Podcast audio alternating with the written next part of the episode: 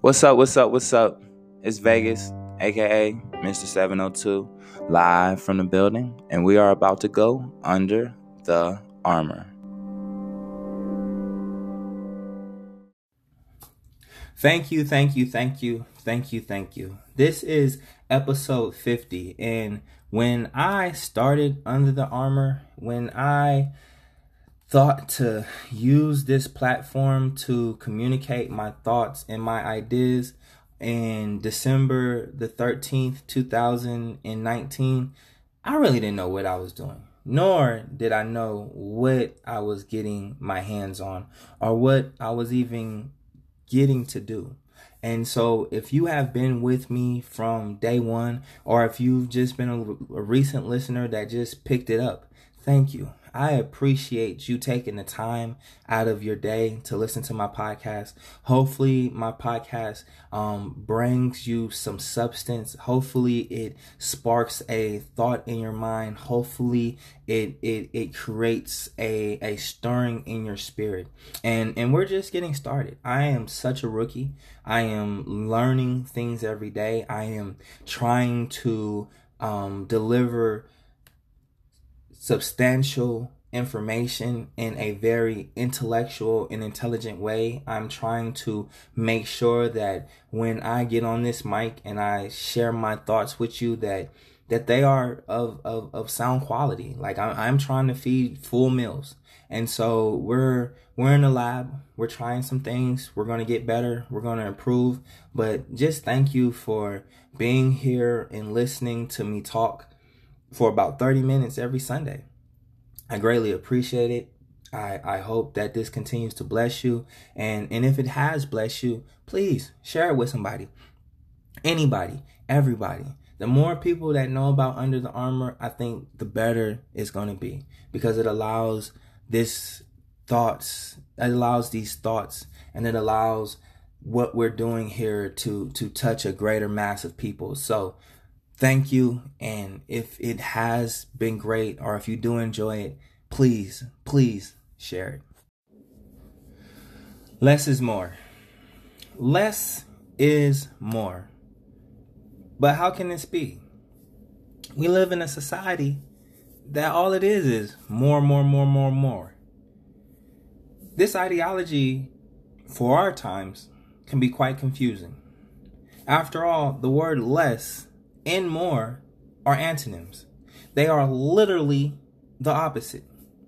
So, how can less be more? We all would like more. More money, more cars, more clothes, more gadgets, more responsibility at work, more, more, more, more, more. But could less of something, a smaller amount, be more beneficial than a large amount. There is beauty within simplicity. How better is such an approach in comparison to one that is more complicated? When we understand this, it can actually be powerful because we begin to function in a very efficient manner. Being that my background is in business, every business wants to be efficient. Every business wants less workers and more money. Every business wants less overhead and more actual profit. But how often do we use this same approach in our personal and in our daily life? Less is more is often practiced in the design world, interior design. Broadly speaking, cluttered spaces aren't attractive. There's shows about it, hoarders and different things like that. If you ever dated someone that that just had a place that was just full of clothes and this and that and this and that or if you ever been a parent and you went in your kids room and, and you don't know up from down or left from right it can be literally frustrating and it can for me personally it makes me very anxious that there is no space that every piece of space, every piece of floor is being occupied by an item. It, it, it will literally drive me crazy. Um, I know in the world that we live in today, we're always accumulating things, and there's we have so many items that there's no more space. So many shoes, so many clothes, so many gadgets, so many papers, so many this, so many that, that it can literally, literally cause a beautiful space to look unbearable. Me personally, I, I have a very, very interesting view on collecting worldly items. I practice both stoicism and minimalism. So the idea of needing things to aid my happiness unto me is utterly foolish. I want to be able to function and enjoy my life so with the least amount of things that I can grow attached to. Don't get me wrong. I just bought a pair of basketball shoes the other day because it served a functional purpose. My other basketball shoes, they were no longer good. I played on the court, my shins were on fire, so I bought basketball shoes in order to make sure that not only was I able to play the game of basketball, but that my feet and my lower body would actually be protected. Now, to quite be honest with you, my own personal theory is less stuff equals less stress. And since I value experiences over relationships, um, material items are not that important to me. To be honest with you, this tiny house movement that's going along. Um, one of my friends, Big O, she she loves the idea of creating a tiny home, and she wants to live on a tiny home um, in the on the beach. And I think that it is very, very cool because just in order to function within the tiny home, it requires us to determine what are essential materials for living. And because it's such a small space, it doesn't allow things to be cluttered. Now, I'm pretty sure you can overclutter everything. I mean, some of us look at our cars; they're they're they're absolutely filled to the gills with things. However, if we can get back to this this tiny home space movement, I think that we don't have to be so wrapped up in in in the traditional modern house. Now, this less is more theory or ideology can also be used in speech or in story. There's a um, a wonderful thing on social media going around right now talking about I'm not mad, I'm not upset, I'm not angry. I just don't have nothing to say. And when I don't have nothing to say, I don't say nothing. And yes, let's be honest. Communication within life is extremely vital. And communication communicating without a clear purpose or a real vision can be extremely frustrating for the receiver. Let me tell you about it. Think about it. We've all been in a lecture where the professor is going on and on and on and on and on. And there's no silver lining. And half of the class is not even listening, especially in the day and age today where you can just simply get on your phone and do what you do. However, when I was in the army, I was taught that the most important thing that you can do is communicate in a clear in a very punctual way.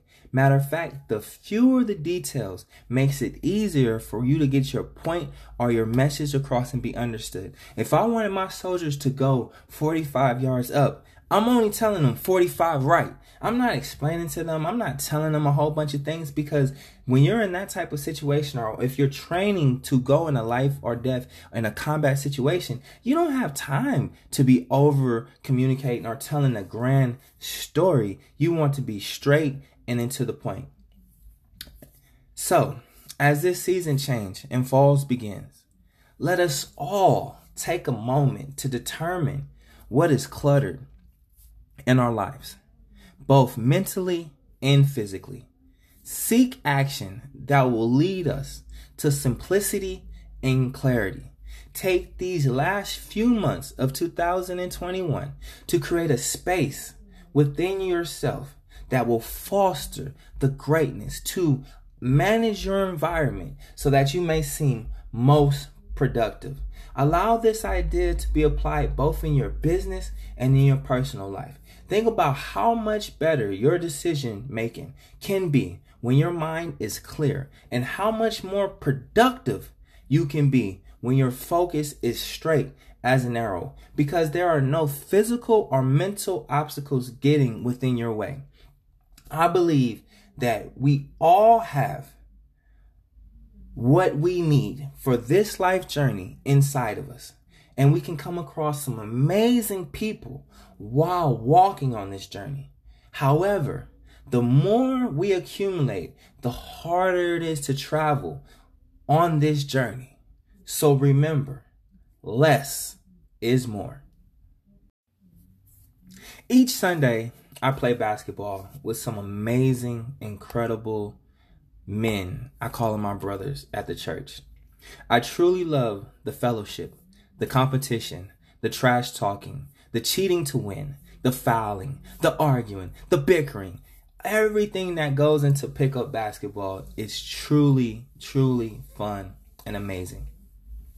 And I just finished reading the book, Fuck Your Feelings, by Ryan Munsey. And there is a section where he is highlighting how important it is to play. Where he's seen a goal that was lower and he had the time of his life dunking on it. And it got me to thinking. And I was driving the other day and there was a playground to the right of me as I was at this red light. And as I stopped and I watched, it was such an amazing thing watching these children have the time of their life, enjoying this moment and running around without a care in the world. The game they were playing was tag, and they were laughing and giggling so much and just having such a beautiful time. They weren't concerned about the structure, the style, they weren't concerned with perfection, and they didn't care about race or gender. The only thing that was concerning to them, these wonderful kids on this playground at this moment, was enjoying this game of tag. When is the last time you played? When is the last time you enjoyed a game of tag? When is the last time you got on the court? When is the last time you took the field? When is the last time you hopped on the table? When is the last time you enjoyed a game that you fell in love with as a child? Play fosters our creativity and it helps nurture our critical thinking, personal development, and adaptive pathways within our childhood. The benefits of play are far reaching. Disney, Nickelodeon, a lot of the shows that our kids watch create games and things like that to help teach them things. And it's always great for kids to play. But we often, as adults, give up play in pursuit of more serious th- things career, relationships, family, and all of these things are definitely valid. But what if playing as if we were children could enhance our experiences within life as a adult? Stuart Brown, a physician and psychiatrist and the founder of National Institute of Play, a nonprofit organization dedicated to fostering and better integrating play research, theorizes that adults are designed to play their entire lives 30, play, 20, play. 55 to stay alive, play. When you're 75 and your knees ain't working like Megan, play.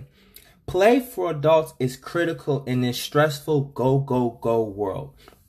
Play has been shown to release endorphins, improve brain functionality, and stimulate creativity. And it can even help us be young and energetic. Studies show that play improves memory, stimulates growth in our cerebral cortex. Play has also been shown to trigger the secretion of BDNF, a substance that is essential for the growth of our brain cells. Can you make that make any more sense of why we are not playing as adults. It literally helps our brain, it helps our body, it helps us mentally, it helps us physically, it helps us emotionally. But let's be honest. What stops us from playing is the fact what is stopping us from playing? Is it the fact that we have a family now and taking care of others can be draining? Is it the fact that we are no longer children and we don't believe in spending time on things such as games? But that don't make no sense because a lot of us are sitting up here on the Xbox and sitting over here on the PlayStation spending hours and a whole bunch of money trying to beat each other in Call of Duty and 2K and who want to get this work on the mountain. Do we go to work and then bring work home only to do more work? Are we committing too much time to social media, going down the rabbit hole of watching TikTok after TikTok after TikTok? If we already know that based on science that playing is healthy, benefiting our mental, emotional, physical, and psychological well being, then we need to get out there and play. We need to experience moments of lightness. We need to experience the freedom that we used to have when we were an adolescent. I challenge you for these next few months of 2021. Let's make play essential. Play doesn't have to be as complex as you think it is. And we are able to create play practices in our life by simply being open to enjoying moments as, as if we are children. And if you have children, you have even a better thing to do because you can play with your children. Stuart Brown has created the five archetypes that he has observed during his years of research. Rough and tumble this type of play is consisting of diving, battling, tug of war, capture the flag, scavenger hunt, kickball, and dodgeball. Ritual play, such as chess, board games, and activities or sports that have set rules and structures. Imaginative play, coloring, storytelling, painting, drawing, crafting, acting, acting, as well as comedy and improv. Body play, yoga, Pilates, hiking, whitewater rafting, riding roller coasters, mountain climbing, surfing, and snorkeling. Objective play, building with Legos, playing with Jenga blocks, building fortresses, and even having a snowball fight, manipulating the objects in building and design. So, with that being said, we have so many different options out there for play. And I believe as an adult, I know personally, when I get to play basketball, it just makes me feel good. Like win or lose, I feel good. I look forward to doing it. I look forward to hooping and talking and and I and I really look forward to it. Every Sunday I wake up and I am looking at the clock. Oh, is it close to two o'clock yet? Is it is it time to go hoop? Because play is important. And I feel that if you are listening to this and you haven't played in months, if you haven't played in years, if you don't remember the last time you played, then you need to make it your prime objective to find something, anything that you would consider play and go ahead and do it this week. We are adults and we live in a world that has an enormous amount of stress and stressors. However, we need to make time for play.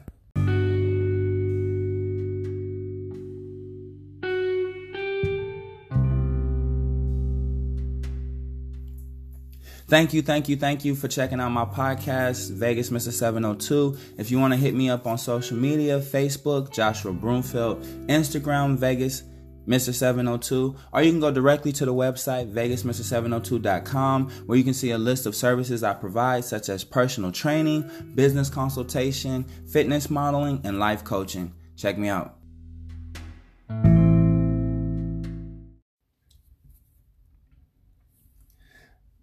Do you add value to those around you? This is a question I don't believe we ask ourselves enough. What is value? According to the Webster Dictionary, value is the fair return or the equivalent in goods, service, or money for something in exchange. What does it mean to add value to others within relationships, partnerships, friendships? What does adding value look like in business? Adding value is very cut and clear. Gotti said it best. Men lie, women lie, but numbers don't lie. So adding value to place of work has a clear and defined key performance indicator. And if the company increases profit due to my leadership and my improving of the overall day-to-day operations, I have added great value to the company. However, within our friendships and within our relationships, it can be quite complex when defining how we add value.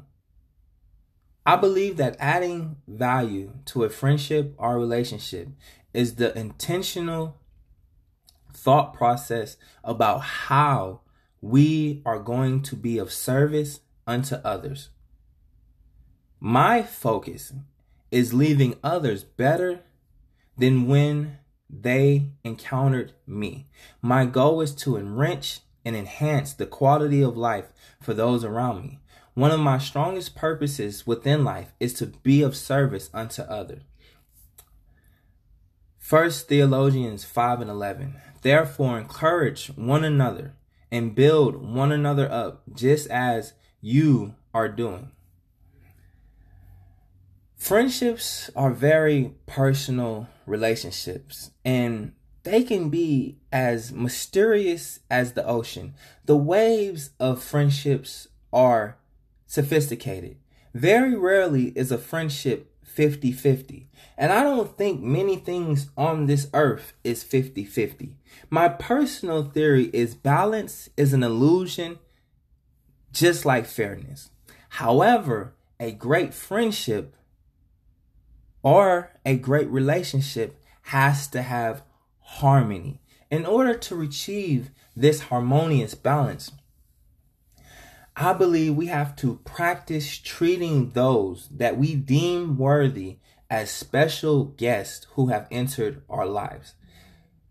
Focusing on discovering ways in which we can give without worrying about receiving anything in return believing that the more we give and the more we serve others, the greater the earth will yield us a glorious return, unexpectedly and without fail. Adding value to an intimate relationship is so very vital. Sex enhances and increases emotions. And I tend to believe that sex is a drug stronger than cocaine, Molly, or Percocet. Having failed in marriage and in relationships, man, I've done some. I've I've failed pretty hard. I've I've definitely tripped, stumbled, and and and and messed up. Over the years, I have desired to become a better lover, both sexually and within the day to day interactions with my partners, um, with my partner. And so I've attended communication classes. I've um, went to relationship counseling. I've done premarital counseling. I've done these things and I have come to the realization that being a great lover is not only a gift, but is a skill. And it is a skill that we have to continuously work on to develop. Being a great lover involves doing things that show care. And showing care is priceless and therefore it is highly valuable. Listening with compassion for understanding, allowing said partner to express themselves in a safe place that is free of judgment and encourages vulnerability. Being consistent in creating a foundation of trust and dependency in having the emotional aptitude to have empathy for a partner, but also the stoicism to ensure that those those emotions do not alter one's core belief. In closing, a mentor of mine made a quite cool and amazing declaration earlier this week. If a person is not adding value to your life in some way, then what is the purpose of keeping that connection? What is the purpose of us walking down these journeys, if the people that we are engaging with are is not adding something unto us. We all have a bank. And if you have a thousand dollars in the bank and you spend 200, then you spend 300, then you spend 400, then you spend 100, and you're not adding nothing into that account, that account is going to go in the negative.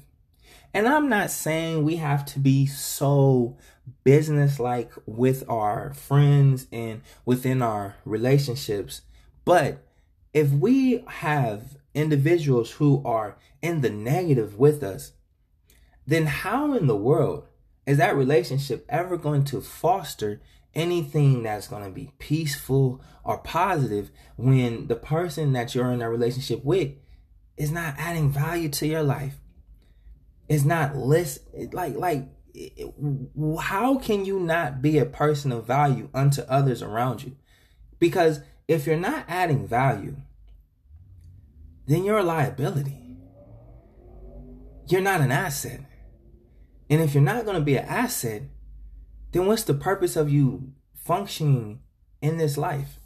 There's too many other liabilities. There's too many other hardships. There's too many other journeys and, and, and, and, and things that have to go on death and destruction and mayhem for those around you not to be an asset. I watch a lot, a lot of anime. And the one thing that's always cool anytime you watch anime is that while there may be a main character like Gon or like Itadori or like Goku, the characters around them also are pretty good and pretty strong and, and, and pretty amazing themselves. And oftentimes, not only do they add value to the main character, but they add value to the story. So, take today, audit your friendships and your relationships, and see who really is adding value to your life and who is simply just being a liability.